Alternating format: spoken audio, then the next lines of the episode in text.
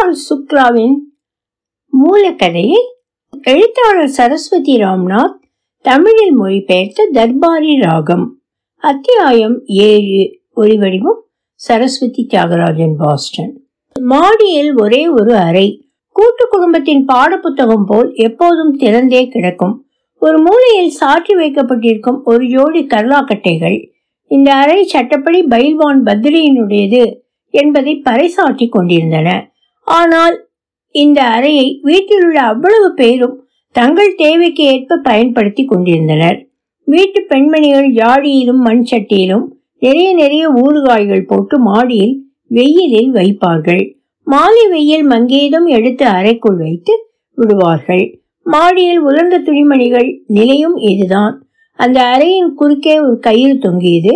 மாலை ஆகியதும் அதில் லங்கோடு சோழிகள் உள்பாவாடைகள் துண்டுகள் என்று எவ்வித வேற்றுமையுமின்றி ஒன்றாக ஊசலாடத் தொடங்கிவிடும். வைத்தியருக்கு வேண்டாத மருந்து குப்பிகள் அறையின் ஒரு அலமாரியை நிறைத்து கொண்டிருந்தன. பெரும்பாலும் காலி புட்டிகள் தான் அப்புட்டிகளின் மீது ஒட்டியிருந்த லேபிளில் உபயோகத்துக்கு முன்னர் என குறிப்பிட்டு குற்றுயிரான ஒரு மனிதனின் படமும் உபயோகித்த பின்னர் என்பதற்கு நேரே முறுக்கிவிட்ட மீசையும் இறுக்கி கட்டிய லங்கோடுமாய் வஸ்தாது போல் காட்சி தரும் ஒரு மனிதனின் படமும் காட்சி தந்தன. அதாவது உடல் நலம் தேடியதற்கு இது அத்தாட்சி போலும். இதிலிருந்து ஆயிரக்கணக்கானவர்களை வீறு கொண்டெழும் சிங்கம் போல் மாற்றிவிட்டவை இந்த காலி புட்டிகளே என்பது தெளிவாக விளங்கியது. ஆனால் இந்த மனிதர்கள் எல்லாம் குளியல் அறையிலும் படுக்கை அறையிலும் சிங்கங்கள் போல் உதவி வந்தனர். வெளியே வெறும் ஆட்டு மந்தைகளாக ஆடுகளாகத்தான் இருந்தனர் என்பது வேறு விஷயம். குடும்பத்தில் உள்ளவர்களுக்கு அமைதியான சக வாழ்வின் பெருமையை சாற்றிய இந்த அறை காண்பவர்களின் மனத்திலே அவ்வில்லத்தின் பண்பில் சிரத்தை ஏற்பட செய்யலாம். இந்த அறையை கண்ட பின் எந்த சமூகவியல் ஆராய்ச்சியாளரும் கிழக்கு நாடுகளில் கூட்டு குடும்ப வாழ்வின் அமைப்புக்கு ஆபத்து ஏற்பட்டுள்ளது என்று கூறிவிட முடியாது. இந்த அறைதான் தற்சமயம் ரங்கநாத் தங்குவதற்கும் தரப்பட்டது. கிட்டத்தட்ட நான்கு ஐந்து மாதங்கள் அவன் தங்க நேரிடலாம். எம்ஏ படித்து முடிப்பதற்குள் ஒரு சராசரி மாணவனைப் போல் அவன் மிகவும் பலமீனமடைந்து விட்டான். காய்ச்சல் இருந்து கொண்டே இருந்தது. சாதாரண இந்தியனைப் போலவே டாக்டர் வைத்தியத்தில் நம்பிக்கை இல்லாத மலைய டாக்டர்களின் மருந்தை சாப்பிட்டு வந்தான். கொஞ்சமும் குணம் தெரியவில்லை. ஒரு சராசரி பட்டணவாசியைப் போலவே அவனுக்கும் பட்டணத்து வைத்தியமும் கிராமத்து வைத்தியமும் ஒன்றுதான் என்ற நம்பிக்கை இருந்ததே விசேஷம். அதனால் இங்கே புறப்பட்டு வந்திருக்கிறான். எல்லாரையும் போலவே எம்ஏ முடித்த பின் வேலை கிடைக்காமல் போகவே ரிசர்ச் செய்ய தொடங்கிவிட்டான். ஒரு சராசரி இந்திய அறிவாளியைப் போலவே அவனும் ஆராய்ச்சி செய்வதற்காக பல்கலைக்கழகத்துக்கு செல்வதோ புத்தகாலயங்களுக்கு சென்று படிப்பதோ அவசியம் இல்லை என்று கருதினான். கிராமத்தில் இருந்து கொண்டு நன்றாக ஓய்வெடுக்க ஆரோக்கியத்தை புதுப்பித்துக் கொள்ள அவன் முடிவு செய்திருந்தான். இங்கிருந்து கொண்டு படிக்கவும் அவசியம் நேர்ந்தால் நகரத்துக்கு சென்று நூலக புத்தகங்களை மாற்றி எடுத்து வரவும் அவன் திட்டமிட்டிருந்தான். இது மட்டுமா? ஒவ்வொரு சமயத்திலும் வைத்தியர் மிக்க நாகரிகமான பாஷையில் ஹம் நம்முடைய இளைஞர்கள் உதவாக்கரைகளாக இல்லாமல் இருந்திருந்தால் வயதான காலத்திலும் நாங்கள் இத்தகைய பொறுப்புகளை சுமந்து கொண்டிருக்க நேரிட்டிருக்காது என்று கூறி பெருமூச்சு விட சந்தர்ப்பம் அழிப்பதற்காகவும் அவன் கிராமத்துக்கு வந்திருக்கிறான் என்று தோன்றியது. அது நல்ல விசாலமான அறை. அதன் ஒரு பகுதியையே வந்ததும் ரங்கநாத் தனதாக்கி கொண்டு விட்டான். நன்றாய் சுத்தம் செய்திருந்த அப்பகுதியில் நிரந்தரமாக ஒரு கட்டில் போடப்பட்டது. அருகில் இருந்த அலமாரியில் அவனது புத்தகங்கள் அடுக்கப்பட்டன. துப்பறியும் நாவல்கள் பாக்கெட் பிரதிகள் பிறர் அறியாத மர்மங்களை விளக்கும் நூல்கள் அதில் இடம்பெற தகுதியற்றனவாய் ஒதுக்கப்பட்டு விட்டன. கல்லூரியிலிருந்து வரவழைத்த ஒரு சிறிய மேஜை நாற்காலியும் அங்கு இடம்பெற்றிருந்தன கட்டிலுக்கு அருகே ஒரு சாளரம் இருந்தது. அதை திறந்தால் தோட்டங்கள் வயல்களின் இனிய காட்சிகளை அது தெளிவாக காட்டியது. ரூபன் எங்கிருந்தோ சில செங்கற்களையும் கற்களையும் எடுத்து வந்து இணைத்து அடுக்கி ஒரு ரேடியோ மாதிரி அமைத்திருந்தான். அறைக்கு மேலே மூங்கில்கள் சுற்றிலும் உள்ள மரங்களில் குறுக்கும் நெடுக்குமாய் கம்பிகளை கட்டியிருந்ததை பார்த்தால் ஆசியாவிலேயே அதுதான் மிகப்பெரிய டிரான்ஸ்மிஷன் சென்டர் என தோன்றியது. ஆனால் உள்ளே இருந்த ரேடியோவை ஹெட்போனால் மட்டும்தான் கேட்க முடியும். ரங்கநாத் அதை காதுகளிலே பொருத்தி கொண்டு சில சமயங்களில் உள்நாட்டு செய்திகளையும் வைஷ்ணவ சாதுக்களின் சோகமயமான பஜனைகளையும் கேட்பான். அப்பொழுதெல்லாம் இந்த ஆல் இந்தியா ரேடியோ இன்னும் மாறாமல் அப்படியே தான் இருக்கிறது. ஆயிரம் ஆயிரம் கண்டனங்களையும் சரமாரியான வசவுகளையும் கேட்ட பின்னும் தன் இடத்தை விட்டு இம்மியும் நகரவில்லை என தோன்றும். சில நாட்களுக்கு பின் ரங்கநாத் ஒரு மலிவான ரேடியோ செட்டை வாங்கி வைத்துக் கொண்டான். ரங்கநாத்தின் அன்றாட நிகழ்ச்சி நிரல்கள் வைத்தியரின் ஆலோசனையின்படி திட்டமிடப்பட்டன. விடியற்காலை எழுந்திருப்பது எழுந்த பின் இரவு சாப்பிட்ட உணவு ஜீரணமாயிற்றா என யோசிப்பது தாமிர லோட்டாவில் வைத்திருக்கும் குளிர்ந்த நீரை பருகுவது நீண்ட தூரம் உலாவச் செல்வது நித்திய கர்மம் செய்வது ஏனெனில் உலகத்தில் இது ஒன்றுதான் நித்திய கர்மம். மற்றவையெல்லாம் அனித்தியம். உலா விட்டு திரும்புவது பரம் சக்கரமணம் ஹிதம். கை கால் கழுவி கொள்வது பட்குச்சியை சுவைத்தவாறே பற்களை துலக்குவது வெதுவெதுப்பான நீரில் வாயை கொப்பளிப்பது உடற்பயிற்சி செய்வது பால் அருந்துவது படிப்பது பின்னர் பகல் உணவு ஓய்வு படிப்பு மாலை உலாவல் திரும்பி பின் சாதாரண உடற்பயிற்சி பாதாம் கொட்டை திராட்சை முதலியவற்றினால் தயாரித்த பானத்தை அருந்திய பின் மீண்டும் படிப்பு இரவு சாப்பாடு படிப்பு கடைசியில் உறக்கம். ரங்கநாத் இக்காரிய திட்டங்களை மிகுந்த நேர்மையுடன் ஏற்றுக்கொண்டான். ஆனால் ஒரு லேசான திருத்தம். படிப்பு என்ற நேரத்தை வைத்தியரின் முன்னரையில் கூடிய சிவபால் கஞ்சிவாசிகள் எடுத்துக்கொண்டு விட்டனர். சில நாட்களுக்குள் ரங்கநாத் சிவபால் கஞ்சை நன்கு புரிந்து கொண்டான். மகாபாரதத்தை போல் எங்கும் இல்லாதது இங்கில்லை. இங்கில்லாதது எங்கும் இல்லை என தோன்றியது. இந்திய மக்களான நாம் யாவரும் ஒன்றேதான். ஒவ்வொரு இடத்திலும் நம் புத்தி ஒரே மாதிரிதான் இருக்கிறது என்று புரிந்தது. பிரசித்தி பெற்ற பத்திரிகைகள் முன்பக்கத்தில் கொட்டை எழுத்தில் புகழ்ந்து பாராட்டும் பிரதாபமும் மாநகராட்சிகள் மாறி ஆட்சிகள் வீழ்வதும் கூடுவதும் கரைவதும் எந்த மகத்தான சக்தியினால் இயக்கப்படுகின்றனவோ அந்த அகில பாரத திறமையான சூழ்ச்சியும் தந்திரமும் கட்சி மாறலும் இங்கு கச்சா பொருள் போல் தேவைக்கு அதிகமாகவே பறந்து கிடப்பதை அவன் கண்டான். இதை பற்றி சிந்திக்க சிந்திக்க ரங்கநாத்தின் அகில இந்திய கலாச்சார ஒற்றுமையின் பால் உள்ள நம்பிக்கை இன்னும் வலுவடைந்தது. மட்டுமல்லாமல் அசைக்க முடியாததாகவும் ஆயிற்று. சிவபால் கஞ்ச் கிராமம்தான். ஆனால் அது நகரத்தை அடுத்து பிரதான பாட்டையில் இருந்தது. இதனால் பெரும் தலைவர்கள் அதிகாரிகள் போன்றவர்களுக்கு அங்கு வருகை புரிய சித்தாந்த ரீதியாக எந்த விதமான ஆட்சேபமும் ஏற்பட முடியாது.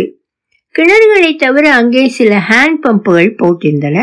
இதனால் வெளியிலிருந்து வரும் பெரிய மனிதர்கள் தாகம் எடுத்தால் உயிருக்கு எவ்வித அபாயம் இல்லை என்ற நிம்மதியுடன் நிர்பயமாய் நீர் அருந்தலாம் சாப்பாட்டிற்கும் நல்ல வசதி இருந்தது. ஊரில் இருந்த குட்டி அதிகாரிகளில் இரண்டொருவரின் ஆடம்பரத்தை கண்ட ஊரார் இவன் முதல் நம்பர் அயோக்கியன் என்று முணுமுணுத்தாலும் வெளியிலிருந்து வருபவர்கள் தங்களுக்குள் அவனை பாராட்டி எத்தனையோ இங்கிதமும் மரியாதையும் தெரிந்தவன் என பாராட்டினர். பாரப்பா பெரிய குடும்பத்தைச் சேர்ந்தவன் நம்ம சிக்கோவின் பெண்ணைத்தான் கொடுத்திருக்கிறது இவனுக்கு என்று உரிமையுடன் கூறிக்கொண்டனர். இதனால் பசி எடுத்தால் தங்கள் நாணயத்துக்கு எவ்வித பங்கமும் நேராமல் அவர்கள் அங்கு உணவருந்த முடியும். காரணம் எதுவாக இருக்குமோ தெரியாது. இச்சமயத்தில் மக்கள் தலைவர்களும் மக்களின் தொண்டர்களும் சிவபால் கஞ்சிற்கு வருகை புரிவது அதிகரித்திருந்தது. அவர்கள் யாவருக்குமே சிவபால் கஞ்சின் முன்னேற்றத்தில் அக்கறை இருந்தது கவலை இருந்தது. இதன் பலன் அவர்கள் சொற்பொழிவு ஆற்றலானார்கள். பிரசங்கமாறி பெய்தது. இச்சொற்பொழிவுகளின் முக்கிய விஷயம் விவசாயம். அந்த நாட்களில் முக்கியமாக அடிபட்ட விஷயமும் இதுதான். இப்படி சொல்லுவதால் இதற்கு முன்பு வேறு விஷயங்கள் பேசப்பட்டதாக அர்த்தமில்லை. பார்க்க போனால் கடந்த பல வருஷங்களாகவே கிராம மக்களிடம் பாரதம் ஒரு விவசாய நாடு என்று திரும்ப திரும்ப கூறப்பட்டு வந்தது. கிராமத்தினர் இதை மறுக்கவோ எதிர்க்கவோ இல்லை. ஆனால் மேடை ஏறிய ஒவ்வொரு பிரசங்கியும் கிராம மக்கள் இக்கூற்றை எதிர்ப்பார்கள் என்ற எண்ணத்துடனேயே தம்மை தயார் செய்து கொண்டு வந்திருப்பது போல் மேலே ஏறியதும் பல்வேறு காரணங்களையும் ஆதாரங்களையும் காட்டி வலியுறுத்தி இந்தியா ஒரு விவசாய நாடு என்பதை நிரூபிக்க முழுமூச்சுடன் இறங்கி விடுவார்கள் பின்னர் விவசாயத்தின் வளர்ச்சியும் முன்னேற்றமும் தான் நாட்டின் வளர்ச்சி முன்னேற்றம் என்பார்கள். மேற்கொண்டு அவர்கள் ஏதும் கூறுவதற்கு முற்படும் முன்னரே பெரும்பாலும் சாப்பாட்டு நேரம் ஆகிவிடும். மரியாதையும் இங்கிதமும் அறிந்த பிள்ளை சிக்கோ சாஹபின் மாப்பிள்ளை பிரசங்கியின் பின்னால் இருந்து அவருடைய சட்டையை பிடித்திழித்து சித்தப்பா சாப்பாடு ரெடி என்பதை சூசகமாக அறிவிப்பான். சில சமயம் ஒரு சில பேச்சாளர்கள் மேலே ஏதேதோ பேசிக்கொண்டே போவார்கள். அவர்கள் முன்னே கூறியதற்கும் இப்பொழுது கூறுவதற்கும் வித்தியாசம் எதுவும் இல்லை. அதை புரியும் ஏனெனில் சுற்றி வளைத்து அவர்கள் சொல்வது ஒரே விஷயம்தான். இந்தியா விவசாய நாடு நீ விவசாயி நீ விவசாயத்தை நல்ல பலன் தரும் முறையில் செய்ய வேண்டும். உணவு உற்பத்தியை பெருக்க வேண்டும். அதிக விளைச்சல் காண வேண்டும். இதில் வேடிக்கை என்னவென்றால் குடியானவர்கள் அதிக விளைச்சல் காண விரும்பவில்லையோ என்று ஒவ்வொரு பேச்சாளருக்கும் சந்தேகம். பிரசங்கங்களில் பற்றாக்குறையை விளம்பரங்கள் ஈடுகட்டிவிடும் சிவபால் கஞ்சின் சுவர்களில் ஒட்டப்பட்டிருந்த அல்லது எழுதப்பட்டிருந்த விளம்பரங்கள் உள்ளூர் பிரச்சனைகளையும் அவற்றிற்கான தீர்வுகளை உண்மையாக உணர்த்தக்கூடியவையாக இருந்தன. உதாரணமாக ஒரு பிரச்சனை. அதாவது இந்தியா விவசாய நாடு. குடியானவர்கள் அயோக்கியத்தனமாக அதிக விளைச்சல் காண்பதில்லை உற்பத்தியை பெருக்குவதில்லை என்பதே. இந்த பிரச்சனைக்கு தீர்வு என்ன தெரியுமா? குடியானவர்களிடையே சென்று பிரசங்கம் செய்வது நல்ல படங்களை அவர்களுக்கு காட்டுவது இவற்றின் மூலமாக நீங்கள் உங்களுக்காக வேண்டி இல்லாவிடிலும் நாட்டுக்காகவாவது அதிக உற்பத்தி செய்வதில் ஈடுபடுங்கள் என உணர்த்துவது. குடியானவர்கள் அதிக உற்பத்தி செய்ய வேண்டும் என விரும்பியவர்கள் ஆங்காங்கே பெரிய பெரிய போஸ்டர்களை ஒட்டினார்கள். இப்படி சொற்பொழிவுகள் போஸ்டர்கள் பிரச்சாரத்தின் பலன் என்ன ஆயிற்று தெரியுமா? ஒன்றுமறியாத அப்பாவிகளான குடியானவ மக்கள் இதையெல்லாம் பார்த்து திகைத்து ஓஹோ இதற்கு பின்னால் ஏதோ சூதி இருக்கிறது என்று நினைக்க ஆரம்பித்து விட்டனர். சிவப்பால் கழிச்சில் அச்சமயம் ஒரு விளம்பரம் மிகவும் பிரசித்தி பெற்றிருந்தது. நல்ல ஆரோக்கியமான வாழிப்பான குடியானவன் தலையிலே தலைப்பாகை காதுகளில் வாளி உடலிலே பனியன் அணிந்து உயர வளர்ந்திருக்கும் கோதுமை கதிர்களை அறிவாளால் வெட்டி கொண்டிருக்கிறான். அவளுக்கு பின்னால் ஒரு இளம்பெண் உள்ளுக்குள் பொங்கும் மகிழ்ச்சியில் விவசாய இலாக்கா அதிகாரிகளின் பெருமிதமான புன்னகையைப் போல புன்னகைத்துக் கொண்டு நிற்கிறாள். இந்த போஸ்டரின் கீழே ஆங்கிலத்திலும் இந்தியிலும் உற்பத்தியை பெருக்குங்கள் என்று எழுதியிருந்தது. பனியனும் காதிலே வாளியும் அணிந்த குடியானவர்களில் யார் ஆங்கில புலமை பெற்றவர்களோ அவர்களை ஆங்கில வாசகங்கள் மூலம் இந்தி வித்வான்களை இந்தி மூலமும் கவருவதற்காக போட்டிருந்த இந்த திட்டத்தில் இவ்விரு மொழிகளுமே அறியாதவர்கள் இந்த ஆணையும் பெண்ணையும் பார்த்தால் புரிந்து கொள்ளட்டும் என்ற எண்ணம் போலும் மொழி புரியாவிடியும் ஆண் பெண்ணின் படத்திலிருந்து தெரிந்து கொள்வார்கள் அல்லவா? அந்த ஆண்மகனின் பின்னால் மலர்ந்த புன்னகை தவழ நிற்கும் மங்கையை கண்டதுமே பித்தம் கொண்டவர்களாகி உற்பத்தி அதிகமாக்கி அதிக விளைச்சல் காண முற்பட்டு விடுவார்கள் என எதிர்பார்த்தார்கள் போலும். ஆனால் இந்த போஸ்டர் தற்சமயம் சிவபால் கஞ்சில் அதிகமான சர்ச்சைக்கு உள்ளாகி இருந்தது. ஏனெனில் விளம்பரத்தில் சாட்சியளித்த அந்த ஆண்மகனின் தோற்றம் லேசாக பயில்வான் பத்திரியை ஒத்திருந்தது பெண்ணை பொறுத்தவரையில் மிகுந்த கருத்து வேற்றுமை இருந்தது. கிராமத்து பெண்களில் அது யாரை போல் இருந்தது என்பது இன்றும் நிச்சயிக்க முடியாமல் இருந்தது. இப்படி அதிகமான விளம்பரம் பெற்றிருந்தது விவசாயத்துறை மட்டுமல்ல மலேரியாவும் கூடத்தான். ஆங்காங்கே வீட்டு சுவர்களில் காவி கட்டியால் மலேரியாவை ஒழிக்க எங்களுக்கு உதவுங்கள் கொசுக்களை ஒழியுங்கள் என்ற வாசகங்கள் காணப்பட்டன. இதில் குடியானவர்களுக்கு மாடு கன்றை வளர்ப்பதில் உள்ள ஆர்வம் போல் கொசுக்களை வளர்ப்பதிலும் ஆர்வம் உள்ளது போல் ஒரு கருத்து நிலவியது. அதனால் அதை ஒழிப்பதற்கு முன் குடியானவர்களிடையே மனமாற்றத்தை ஏற்படுத்துவது அவசியம். மனமாற்றம் என்பது எளிது அல்ல பிறர் மனதில் ஒருவித பிரபாவத்தை ஏற்படுத்த வேண்டும். அதற்கு ஆங்கில மொழியின் உதவி தேவை என்று இந்திய சித்தாந்தங்களின் அடிப்படையில் கொசுக்களை கொல்லுவதற்கும் மலேரியாவை அழிப்பதற்கும் உதவும்படி விண்ணப்பங்களும் கோரிக்கைகளும் ஆங்கிலத்தில் வெளியிடப்பட்டிருந்தன. பெரும்பான்மையான மக்கள் இவ்வாசகங்களை கவிதையாக ஏற்காவிடிலும் ஓவியக்கலை என்று ஏற்றுக்கொண்டிருந்தனர் அதனால் காவி கட்டியினால் சுவர்களை அழகுபடுத்தியவர்களை தங்கள் விருப்பம் போல் ஆங்கிலத்தில் எழுத அனுமதித்தனர். சுவர்களில் விளம்பரங்கள் தீட்டப்பட்டன. கொசுக்கள் செத்து கொண்டிருந்தன. நாய்கள் குறைத்து கொண்டிருந்தன. மக்கள் என்றும் போல் தம் வழியே சென்று கொண்டிருந்தனர். இன்னும் ஒரு விளம்பரம் அப்பாவித்தனமாக நாம் பணத்தை சேமிக்க வேண்டும் என்று சொல்லிற்று. கிராமத்தில் உள்ளவர்களுக்கு அவர்கள் பாட்டன் முப்பாட்டன்மார்களே தங்கள் கடைசி மூச்சு நிற்கும் முன்னர் நாலு காசு சேர்க்கும்படி சொல்லி கொடுத்து விட்டுத்தான் செத்திருந்தனர். அதனால் கிட்டத்தட்ட ஒவ்வொரு இக்கலை நன்றாக தெரிந்தே இருந்தது. ஆனால் இதிலிருந்த புதுமை சேமிப்பது என்பதில் நாட்டை பற்றியும் குறிப்பிட்டிருந்ததுதான். நீ உனக்காக இல்லாவிடினும் நாட்டிற்காக வேண்டியாவது சேமித்து வை என்ற துணி அதில் இருந்தது. இது மிகவும் நல்ல யோசனைதான். சேட் சாகுகாரர்கள் பெரிய பெரிய பதவியில் உள்ளவர்கள் வக்கீல்கள் டாக்டர்கள் வியாபார பெரும் புள்ளிகள் எல்லாரும் தங்களுக்காகவே சேமிப்பை பெருக்கிக் கொண்டிருக்கும் நேரத்தில் சின்னஞ்சிறு குடியானவர்கள் நாட்டுக்காக சேமிப்பது பற்றி என்ன ஆட்சேபம் இருக்க முடியும்? சித்தாந்த ரீதியாக யாவரும் ஒப்புக்கொள்ள வேண்டிய விஷயம் சேமிக்க வேண்டும் என்பதுதான்.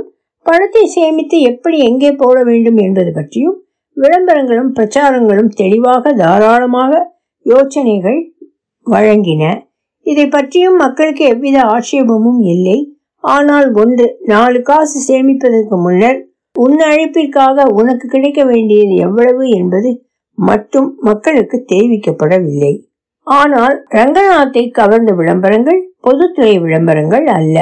தனியார் துறையினர் விளம்பரங்களே இதிலிருந்து அவர் அறிந்து கொண்ட விஷயங்கள் பல பல. அந்த வட்டாரத்தில் அதிகமாக பரவியுள்ள நோய் அரிப்புத்திறன் இதற்கு ஒரு மருந்து உள்ளது. அதை தடவி கொண்டால் அரிப்பு வேரோடு அகன்றுவிடும்.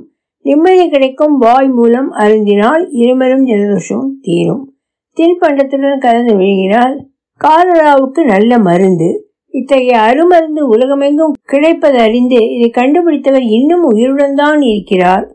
இன்று வரை அவருக்கு நோபல் பரிசு கிடைக்காமல் இருப்பதற்கு காரணம் மேல் நாட்டினரின் சூழ்ச்சிதான்.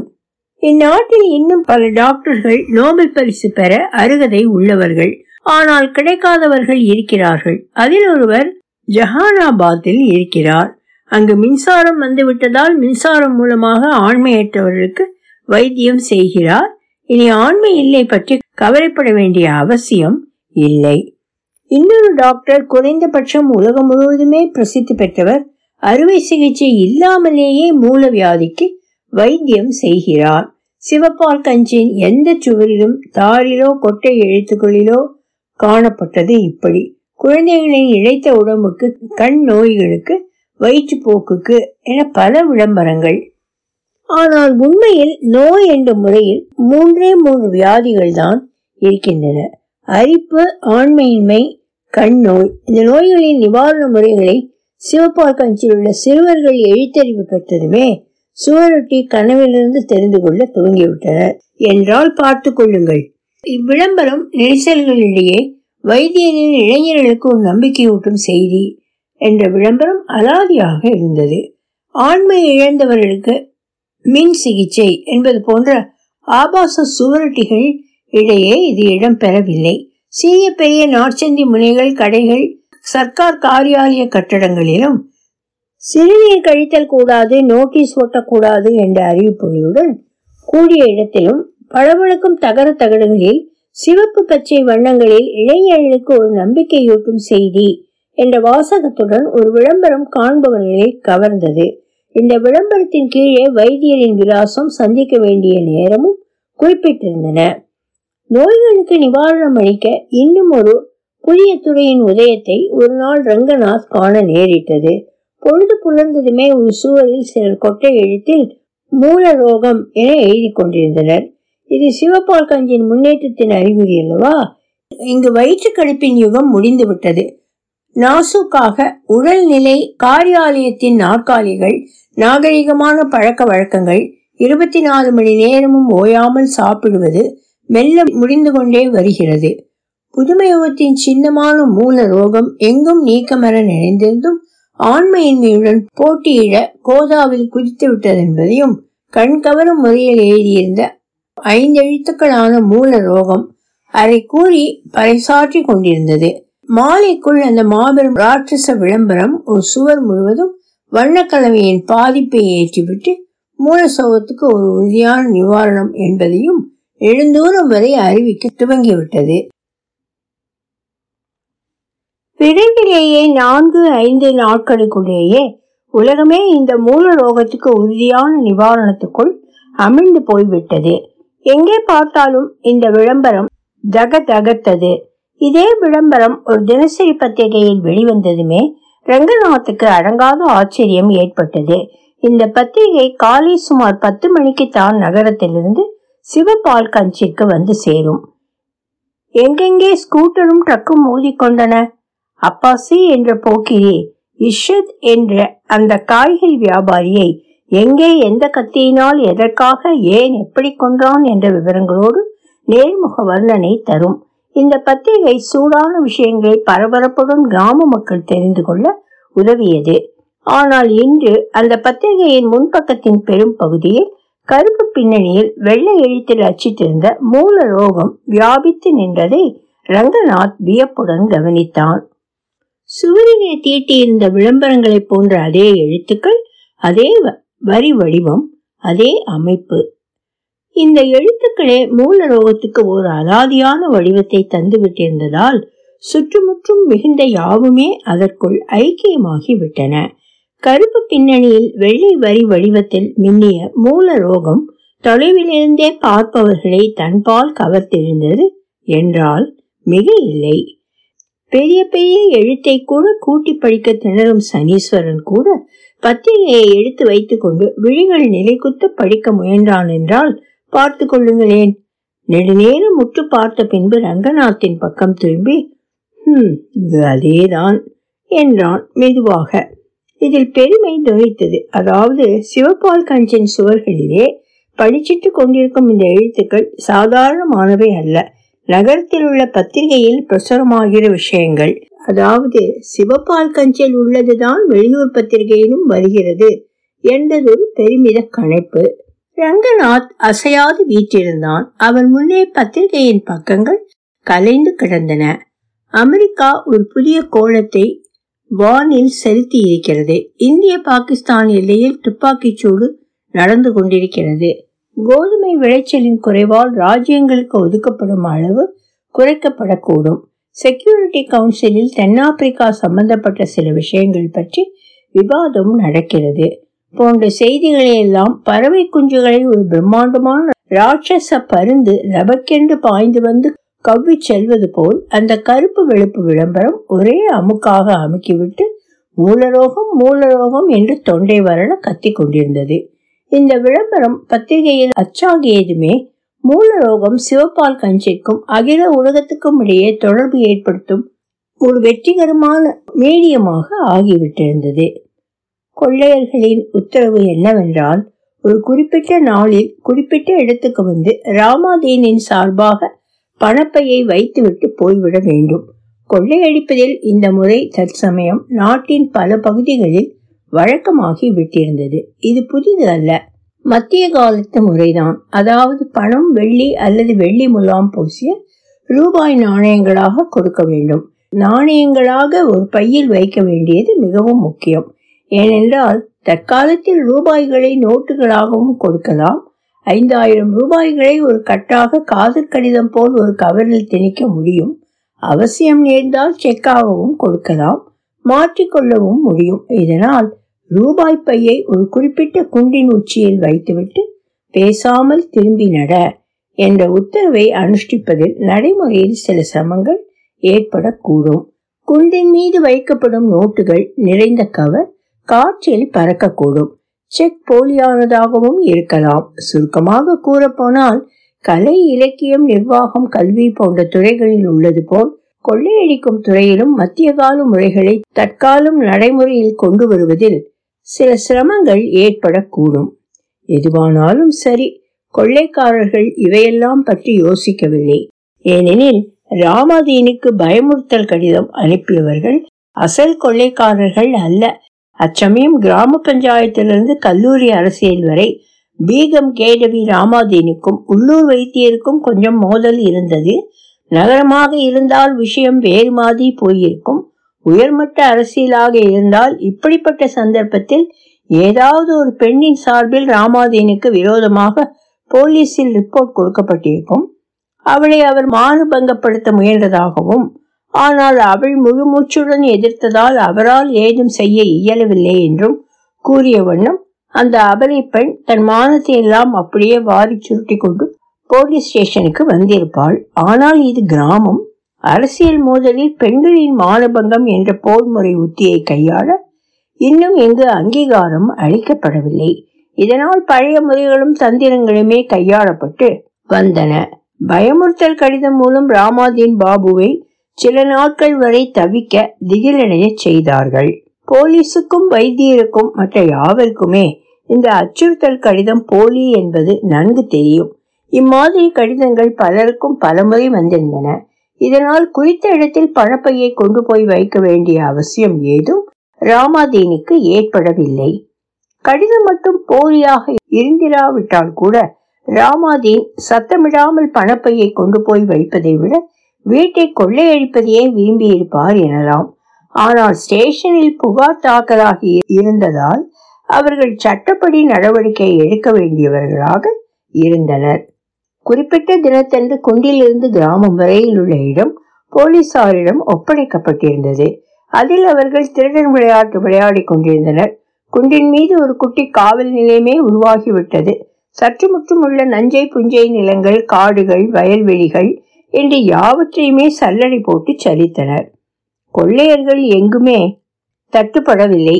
மரங்களை குலுக்கி பார்த்தன. நரிவளைகள் பொந்துகளிலெல்லாம் குச்சிகளை விட்டு குடைந்தனர். வெட்ட வெளிகளில் தங்கள் மோப்ப பார்வையை மேயவிட்டு அங்கிருப்பவையெல்லாம் கொள்ளையர்கள் அல்ல. வெறும் பறவைகள் குள்ள நெறிகள் புழு பூச்சிகள் தான் என்று உறுதி செய்து கொண்டனர். இரவில் உரத்த கூச்சல் எழும்பியதும் அது கொள்ளையர்களின் கூச்சல் அல்ல நரியின் ஊழை என்றும் அக்கம் பக்கத்து தோப்பு துறவுகளில் படபடப்பது வௌவால்கள் என்றும் தெரிந்ததும் நிம்மதி அடைந்தனர் அன்றிரவு ராமாதீனுக்கும் கொள்ளைக்காரர்களுக்கும் நடந்த சரியான போட்டா போட்டி முடிவில் இருவருக்குமே வெற்றி தோல்வியின்றி முடிந்தது. ஏனெனில் கொள்ளையர்கள் பணத்தை பெற்றுக்கொள்ளவோ ராமாதீன் பணத்தை கொடுக்கவோ அங்கு வரவே இல்லை. போலீஸ் ஸ்டேஷனில் சப் இன்ஸ்பெக்டர் வேலைக்கு வந்து சில நாட்கள் தான் ஆகியிருந்தன. குண்டுக்கு வரப்போகும் கொள்ளையர்களை வளைத்து பிடிக்கும் பணி அவரிடம் ஒப்படைக்கப்பட்டிருந்தது. பலத்த முஸ்தீபுகள் செய்த பின்னும் பாவம் அவருக்கு தன் அம்மாவுக்கு எழுதும் அடுத்த கடிதத்தில் அம்மா கொள்ளையர்கள் மெஷின் துப்பாக்கியை கூட பிரயோகித்தனர். ஆனால் இந்த பயங்கரமான குண்டு மாறிக்கு பின்னும் உன் ஆசீர்வாதத்தினால் உன் பிள்ளையின் மயிரிழைக்கு கூட தீங்கு நேரிடவில்லை. என எழுத சந்தர்ப்பம் கிட்டாமல் போய்விட்டது. இரவு ஒரு மணிக்கு அவர் குண்டிலிருந்து இறங்கி வந்தார்.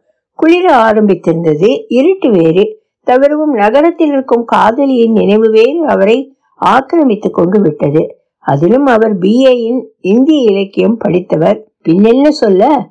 தடிந்த குரலில் முணுமுணுக்க துவங்கியவர் பிறகு பாடவே ஆரம்பித்து விட்டார். என் இதயமே ஆ என் இதயமே. அவருக்கு முன்னாலும் பின்னாலும் இரண்டு போலீஸ்காரர்கள் வந்து கொண்டிருந்தனர். பரவாயில்லை எல்லாம் கொஞ்ச நாட்களில் சரியாகிவிடும் என்று நினைத்தவாறே போலீஸ்காரர்கள் கடந்தனர். மைதானத்தை கடந்ததுமே இன்ஸ்பெக்டரின் குரல் பின்னும் உயர்ந்து விட்டது. வேறு எங்குமே சொல்லிக் கொள்ள முடியாத இந்த அசட்டுத்தனத்தை மிக குஷியாக மனம் விட்டு பாட முடியும் என்பதை உணர்த்துவது போல் இருந்தது. பிரதான சாலையை நெருங்கியாகிவிட்டது திடீரென ஒரு பள்ளத்திலிருந்து குரல் வந்தது. கர்ப்போன் சர்பாலா இன்ஸ்பெக்டரின் கரம் ரிவால்வரை தொட்டது. திடுக்கிட்ட போலீஸ்காரர் ரைபிளை உயர்த்தினார். குழியிலிருந்து மறுபடி குரல் வந்தது. கர்போன் சர்பாலா.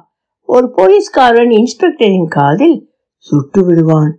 மரத்துக்கு பின்னால் போங்க சார் என்றான். மரம் அங்கிருந்து கிட்டத்தட்ட ஐந்து கஜ தூரத்தில் இருந்தது. இன்ஸ்பெக்டர் கிசுகிசுத்தார். நீங்கள் எல்லாம் மரத்துக்கு பின்னால் போங்க.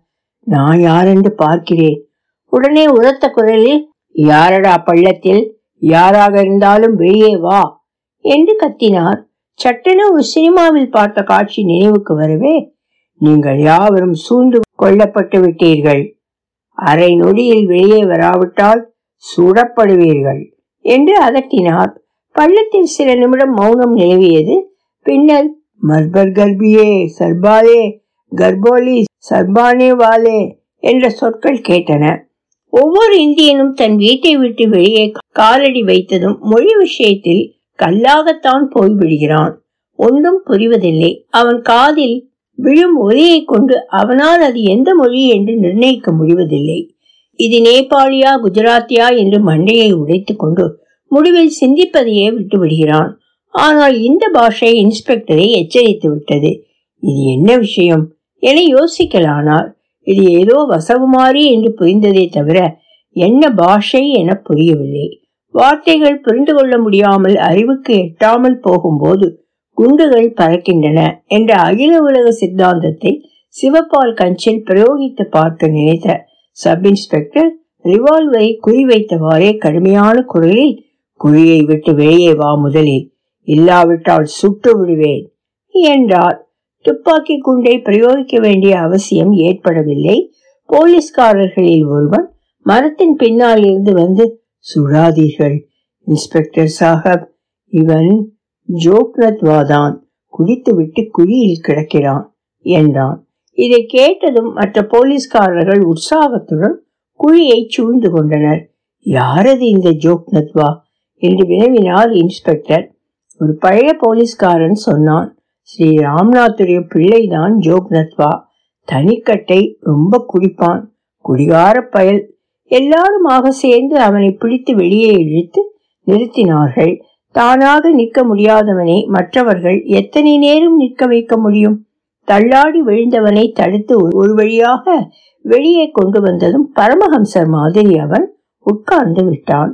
உட்கார்ந்த பின் கண்ணை முழித்து முழித்து கையை மட்டும் அசைத்து வௌவால் மாதிரியும் நரி மாதிரியும் பல ஓசைகளை வெளிப்படுத்தினான். பிறகு ஒருவாறு தன்னை மனித நிலைக்கு கொணர்ந்ததும் அவன் வாயிலிருந்து வெளிப்பட்டன சொற்கள் கர்ப்போன் சர்பாலா இவன் சுய நினைவில் இல்லை அதனால் கண்டபடி வெய்கிறான் என்றான் ஒருவன். திட்டுவதில் அவனுக்குள்ள ஈடுபாட்டைக் கண்டோ அல்லது சுய நினைவற்ற நிலையிலும் இதுவாவது பேசுகிறானே என்று நினைத்தோ இன்ஸ்பெக்டர் அவன் தலையை பற்றி உலுக்கி ஆய் இந்தா. என்று மிரட்டினார் ஆனால் ஜோக்னத்வா சுய நினைவுக்கு வர இசையவில்லை. அவன் சொன்னது இதுதான். சர்பாலா போலீஸ்காரர்களுக்கு சிரிப்பு வந்து விட்டது இந்த அயோக்கிய பயல் நம்மை சாலா மச்சான் என்கிறான் என்றார் இன்ஸ்பெக்டர். அவர் அடிக்க கரத்தை ஓங்கியதும் ஒருவன் இடைமறித்து போகட்டும் விட்டு விடுங்கள் சார் என்றான். அத்தியாயம் ஏழு. முடிந்தது